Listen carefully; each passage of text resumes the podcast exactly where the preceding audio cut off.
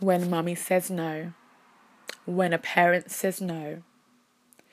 As parents, at times, we feel, well, I can only speak for myself, we may feel bad when we tell our children no. But no is a complete answer. No can be a no of protection, a no can be a no of love, no can be a no of wait. As parents and adults, we know a little bit better than our small toddlers, our children. They don't see the dangers that we see. They haven't experienced what we have experienced. And so we look ahead and we can see they're going to walk into that table and we say no.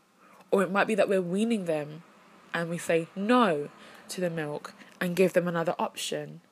Or we say no to you can't go down the stairs on your own. No, you can't eat that sweet. No, you can't walk into that glass table. Our Heavenly Father, in His love and His mercy, also tells us no. And like children, we fight against it. We cry. We stomp. We throw tantrums. We're angry. We're mad. We don't understand. And that's the point. We don't understand as parents, where we see the bigger picture, our children don't see that. Our God is our Father, and He sees the bigger picture.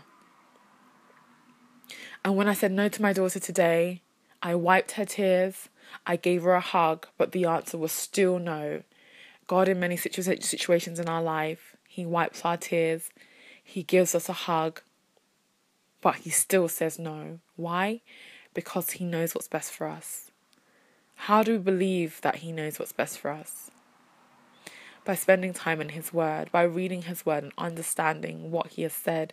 If He has promised in Jeremiah 29, verses 11 to 13, that He's going to give us hope and a future, when He says no, we have to cling to that verse.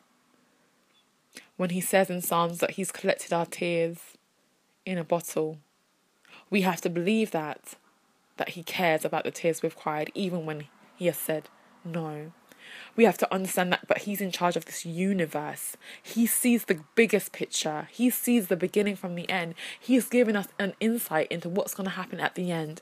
And even though my daughter was crying her eyes out, she wanted to be comforted. I was hugging her. I was holding her.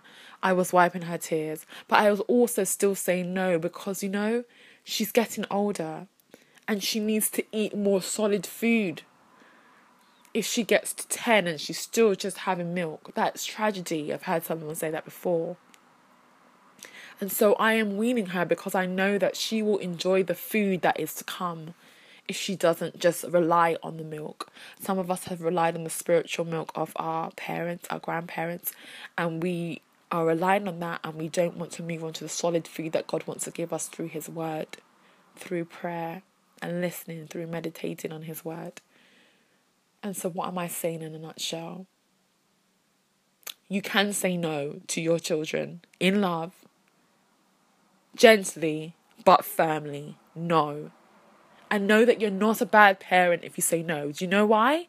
Because you don't want your children to think you're a genie in a bottle that just says yes to every single thing they want. They need those boundaries. They need to know their love. They need to know that there's a line that they if they overstep that there are consequences. Life does that as well. And in the same vein, when Jesus says no, he wipes our tears and comforts us, but he's firm and he's gentle and he's direct and clear.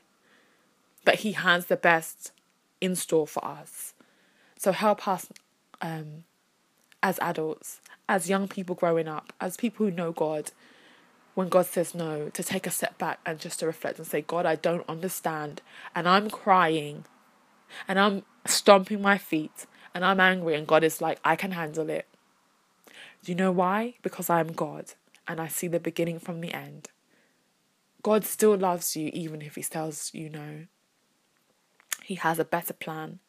He sees the bigger picture. And in the end, you will hopefully, by the grace of God, I believe, will say, I'm grateful that He said no. Wait. In Jesus' name I've prayed, and we thank Him for the no. Amen.